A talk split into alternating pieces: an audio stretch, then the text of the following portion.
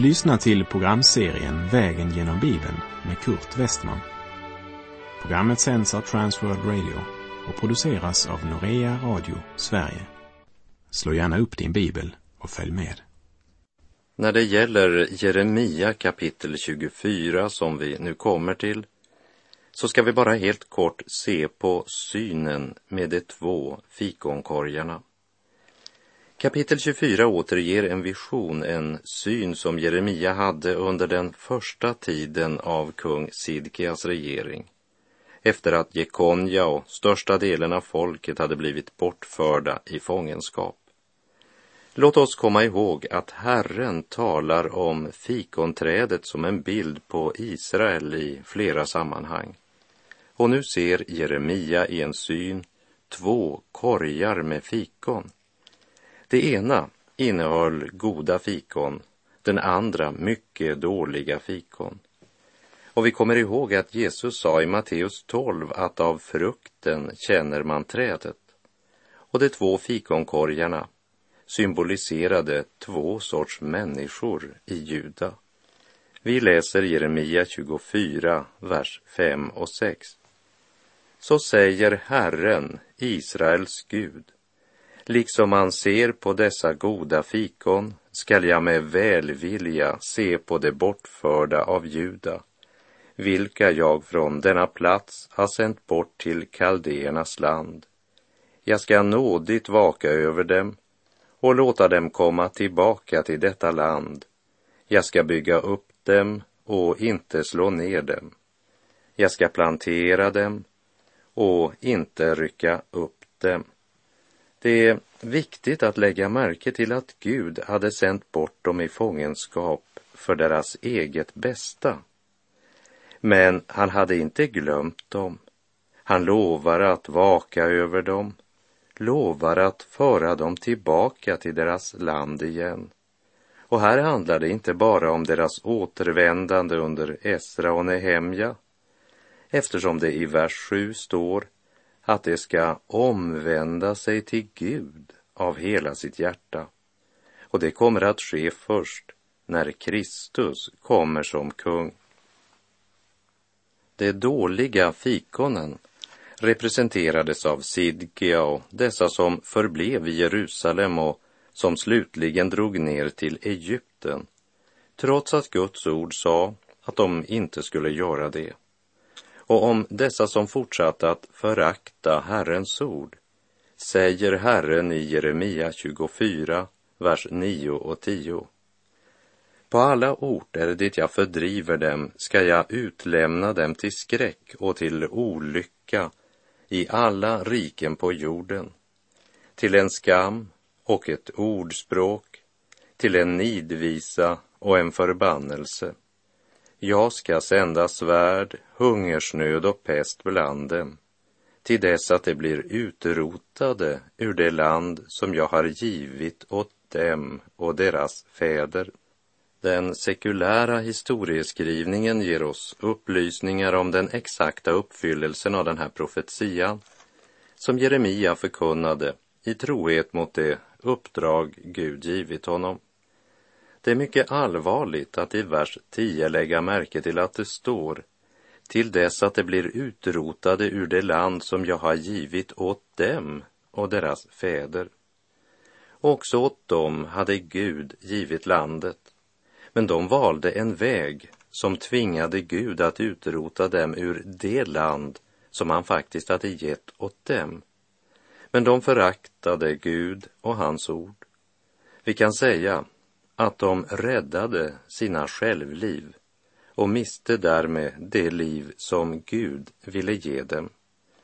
I det nya testamentet så säger Jesus i Markus 8.35 Ty den som vill rädda sitt liv ska mista det. Men den som mister sitt liv för min och för evangeliets skull, han ska rädda det. Träd in och se och smaka hur ljuvlig Herren är. Att bedja och att vaka med hans utvalda här. Där ute lever flärden så sorglös och tom. En ringa fröjd ger världen emot Guds helgedom.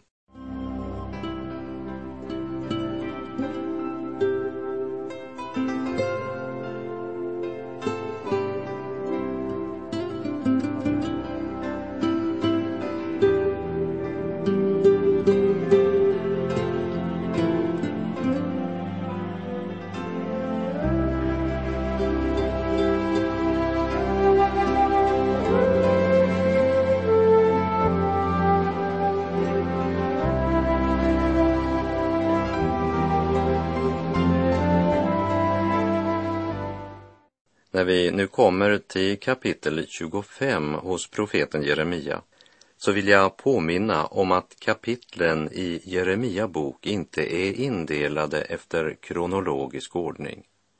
Så det vi nu ska läsa i kapitel 25, det skedde cirka 17-18 år före det vi läste i kapitel 24. Det är Josias son Jojakim som regerar och det är Nebukadnessars första regeringsår. Och Jojakim, han var en regent som hade uppfyllt Jerusalem med oskyldigt blod, som det berättas om i Andra Kungabok 24.4. Vi läser Jeremia 25, vers 4 och 5. Herren hade gång på gång sänt till er alla sina tjänare profeterna. Har ni inte lyssnat eller vänt örat till för att höra när det sade? Vänd om, var och en från sin onda väg och sina onda gärningar, så ska ni för all framtid få bo kvar i det land som Herren har givit åt er och era fäder. Men folket lyssnade inte till Herrens profet och därför blev landet erövrat av Babylons kung och folket de blev bortförda till Babel som slavar. Vi läser Jeremia 25, vers 8 och 9. Därför säger Herren Sebaot så, eftersom ni inte har lyssnat till mina ord ska jag kalla på alla folkstammarna i norr, säger Herren, och jag ska sända efter min tjänare Nebukadnessar, kungen i Babel, och jag ska låta dem angripa detta land och dem som bor här liksom alla hedna folken häromkring. Jag skall förgöra dem och det ska bli till häpnad och åtlöje och evig ödeläggelse.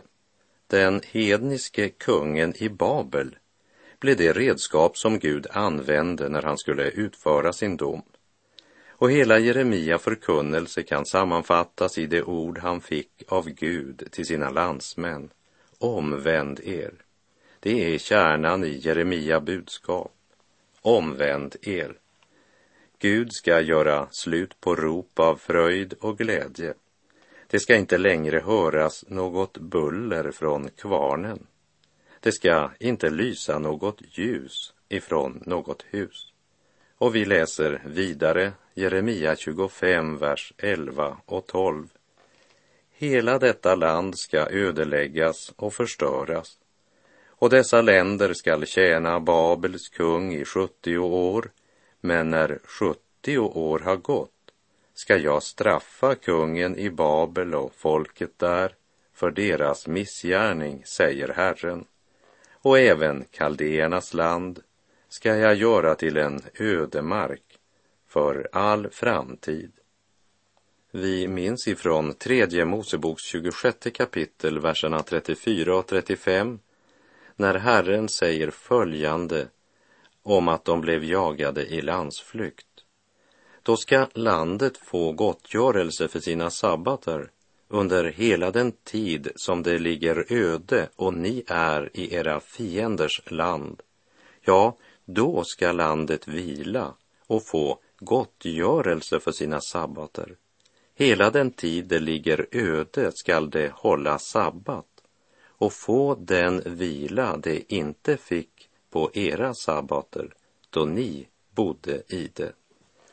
Gud hade föreskrivit sabbat för sitt folk och sabbat för landet, för själva jorden. Och när folket avfaller från Gud så rubbas allt. Den fallna människan inser inte att Guds ordning är god och för välsignelse med sig. 70 år efter att de blivit bortförda ska Gud straffa Babel och folket där för vad de har gjort mot Juda. Och verserna 15 till och med 38 talar om Guds dom över folken. Och den här gången kan nationerna inte välja om de vill ta emot det Gud sänder eller inte. Gud ska räcka dem domens bägare och var och en som är skyldig måste tömma den bägaren, säger Herren i verserna 28 och 29. En dag ska uppgå för vår syn, må vi det ej förglömma, då Herren komma skall i skyn all jordens krets att döma. Betänk dig, arme syndaträl, var vill du din förskräckta själ för Herrens blickar gömma?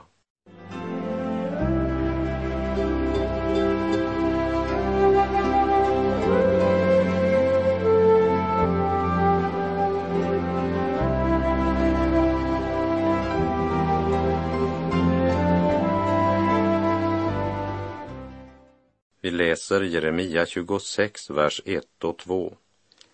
I början av Jojakims, Josias sons, Juda kungs regering kom detta ord från Herren. Han sade, så säger Herren, ställ dig i förgården till Herrens hus och tala till alla Judas städer, till dem som kommer för att tillbe i Herrens hus. Tala till dem alla de ord jag befaller dig att tala Ta inte bort något från dem. Det verkar som om han fortfarande kom till samlingarna i templet, trots att man eljest avfallit från Gud och levde i synd. Så den yttre, formella gudstjänsten gick vidare som tidigare. Och det verkar som om tiderna var på väg upp. Så Jeremia profetia hade man ingen förståelse för. Men sanningen bakom fasaden med tempeltjänst och offer, det var att folkets hjärtan var långt borta från Gud och synd och omoral överflödade landet. Därför sände Herren sin tjänare för att kalla folket till omvändelse från synden och till Gud. Vi läser Jeremia 26, vers 3. Kanske ska de då höra och vända om var och en från sin onda väg. Då ska jag ångra det onda som jag har i sinnet att göra med dem på grund av deras onda gärningar. När det står att Gud då ska ångra det onda han har i sinnet så betyder det inte att Gud ändrar sig. Men det betyder att folket förändrar sig om folket vänder om så står de inte längre under Guds dom, men under Guds välsignelse. Gud straffar alltid synden, men förlåter den syndare som verkligen vänder om och söker Herren av hela sitt hjärta. När en syndare som stått under Guds dom omvänder sig till Gud och mottar förlåtelse, välsignelse, glädje och frid, då ser det ut som om Gud ändrar sig. Men i verkligheten så är det syndaren som har ångrat sig och gett Guds ord rätt. Och den som fått förlåtelse står inte längre under Guds dom. Men det var budskapet både prästerna och folket i Juda förkastade. Lägg märke till i slutet av vers 2 säger Herren om det ord Jeremia fått att förmedla. Tag inte bort något från dem. Gud varnar inte bara prästerna och folket i Juda, men han har också en allvarlig förmaning till sin tjänare, profeten Jeremia, att inte ta bort något, inte pruta av på budskapet han skulle förkunna, speciellt för dem som kom för att tillbe i Herrens hus. I Johannes uppenbarelsebok sista kapitel, som också är det sista kapitlet i Bibeln, så säger Herren i kapitel 22, vers 19. Och om någon tar bort något från det ord som står i denna profetias bok skall Gud ta ifrån honom hans del i livets träd och i den heliga staden som det står skrivet om i denna bok. Det går som en röd tråd genom skriften och Guds budbärare i varje generation uppmanas strängt av Herren att inte ta något bort, utan förkunna hela sanningen utan att kompromissa. Herrens budbärare ska inte utelämna något. Och Gud vet att det i vissa situationer kan vara en stor frestelse att göra det för att eh, inte stöta sig med dem som lyssnar. Det är allvarligt att tänka på alla som i dessa dagar inte vågar tala om den eviga förtappelsen som Guds ord så tydligt talar om. Gud sa till Jeremia, förkunna hela sanningen, osminkat och rakt på sak. Kanske skall det då höra och vända om. Men Jeremia fick uppleva detsamma som Jesus upplevde många hundra år senare och som uttrycks så här i Johannes 3, vers 19 och 20. Och detta är domen. Ljuset kom till världen och människorna älskade mörkret och inte ljuset, eftersom deras gärningar var onda. Ty var och en som gör det onda hatar ljuset och kommer inte till ljuset för att hans gärningar inte ska avslöjas. Vi läser vidare Jeremia 26, verserna 4 till 6. Du ska säga till dem, så säger Herren, om ni inte vill lyssna till mig och vandra efter den lag som jag har förelagt er och höra vad mina tjänare profeterna talar, dem som jag sänder till er, ja, som jag gång på gång har sänt till er, fastän ni inte har lyssnat.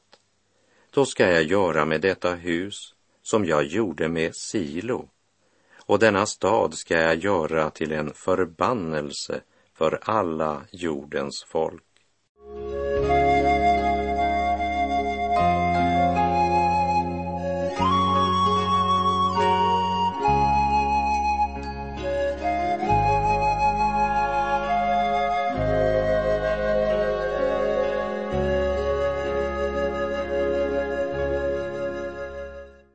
Efter att Jeremia i slutet av Herrens budskap nämnde att Gud skulle göra med Jerusalem som han hade gjort med Silo, så ser vi hur man reagerar där i templet. Vi läser Jeremia 26, verserna 7 till och med 9. Prästerna och profeterna och allt folket hörde Jeremia tala dessa ord i Herrens hus. När Jeremia hade slutat att tala allt vad Herren hade befallt honom att säga till folket grep prästerna, profeterna och allt folket honom och sade Du måste döden dö. Hur vågar du profetera i Herrens namn och säga det ska gå för detta hus som det gick för Silo och denna stad skall ödeläggas så att ingen mer bor i den och allt folket gaddade sig samman mot Jeremia i Herrens hus. Det verkar som om alla tyst har lyssnat, men när Jeremia i slutet av sitt tal sammanliknar templet i Jerusalem med helgedomen i Silo bryter aggressionen och hatet fram som en fors. När Guds närhet blir borta blir det bara traditionen och ritualen kvar och för dessa människor så var det för dem närmast en trosartikel att Gud och templet var ett. Så att ifrågasätta deras tempeltjänst ansåg de som Guds bespottelse.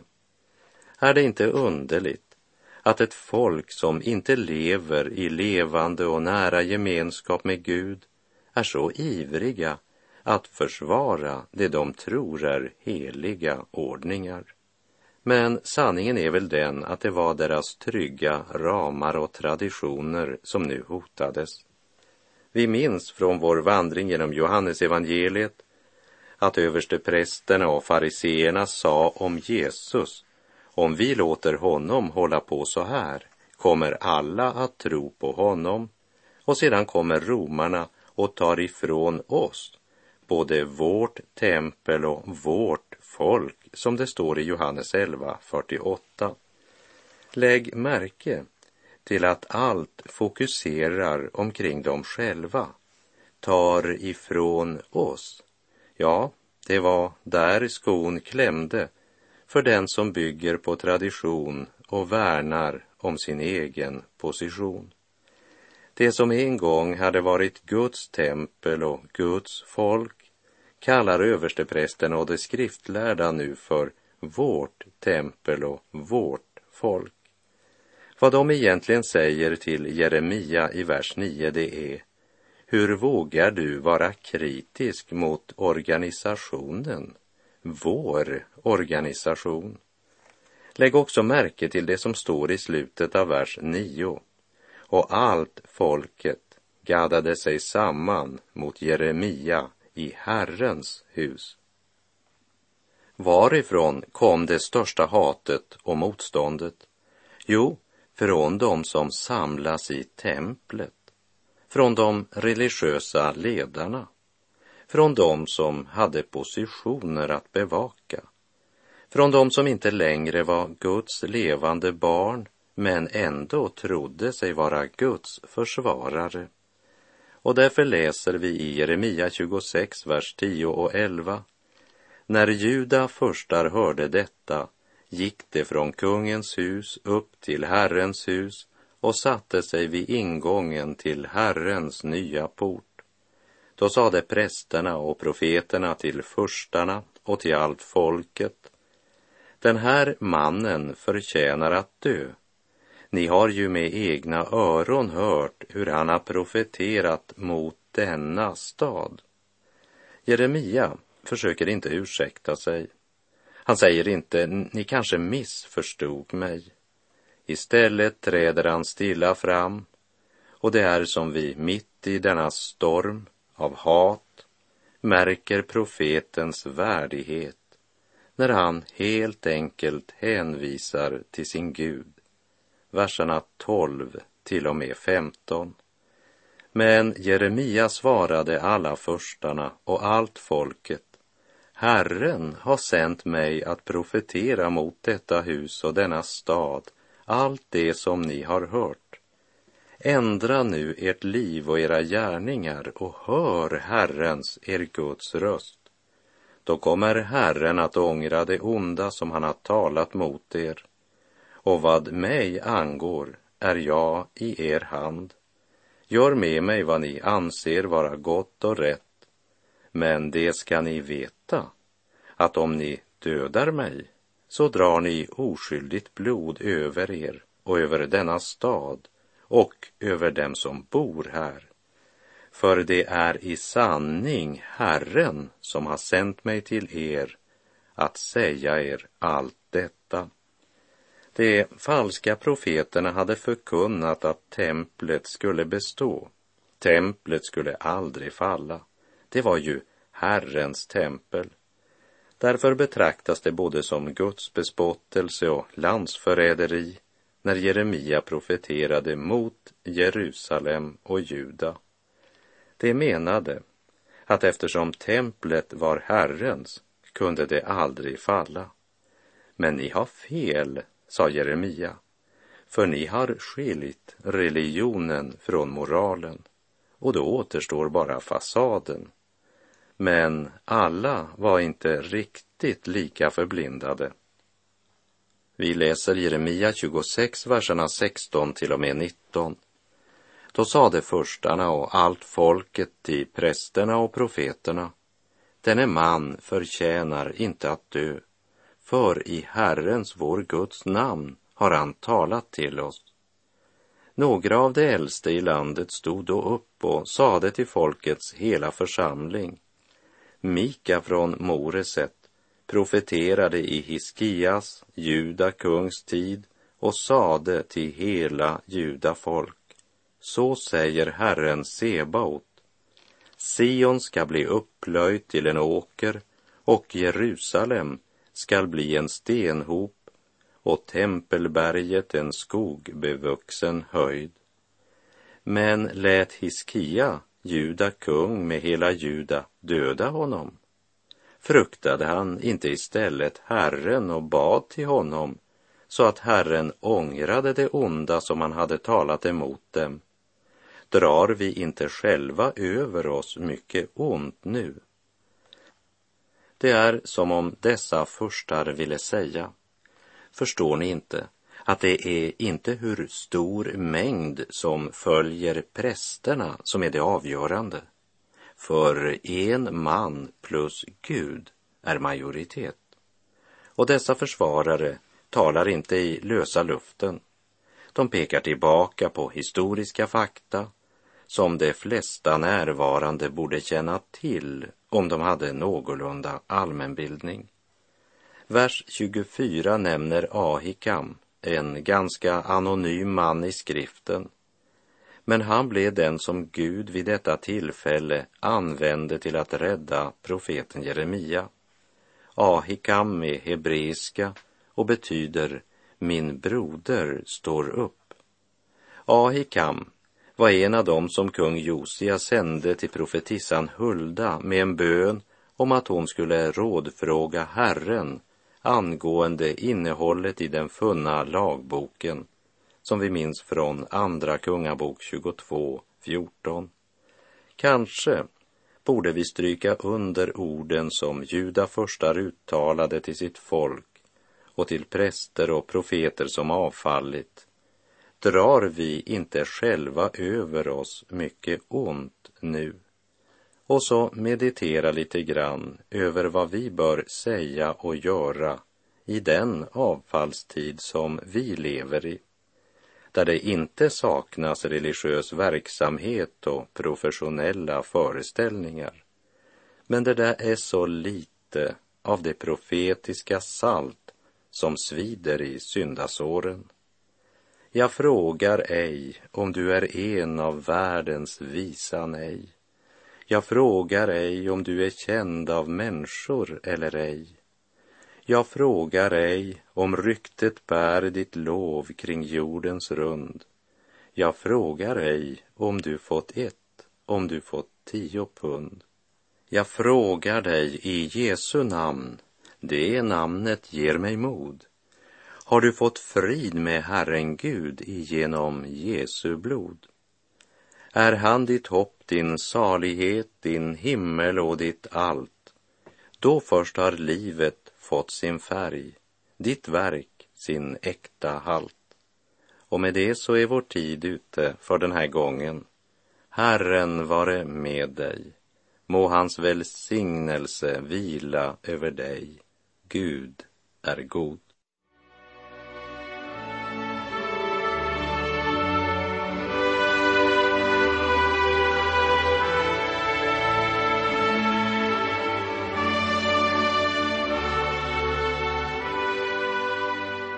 Du har lyssnat till programserien Vägen genom Bibeln med Kurt Westman som sänds av Transworld Radio. Programserien är producerad av Norea Radio Sverige. Om du önskar mer information om vårt radiomissionsarbete så skriv till Norea Radio Sverige, box 3419 103 68 Stockholm. Adressen är alltså Norea Radio Sverige box 3419. Postnumret 10368 Stockholm.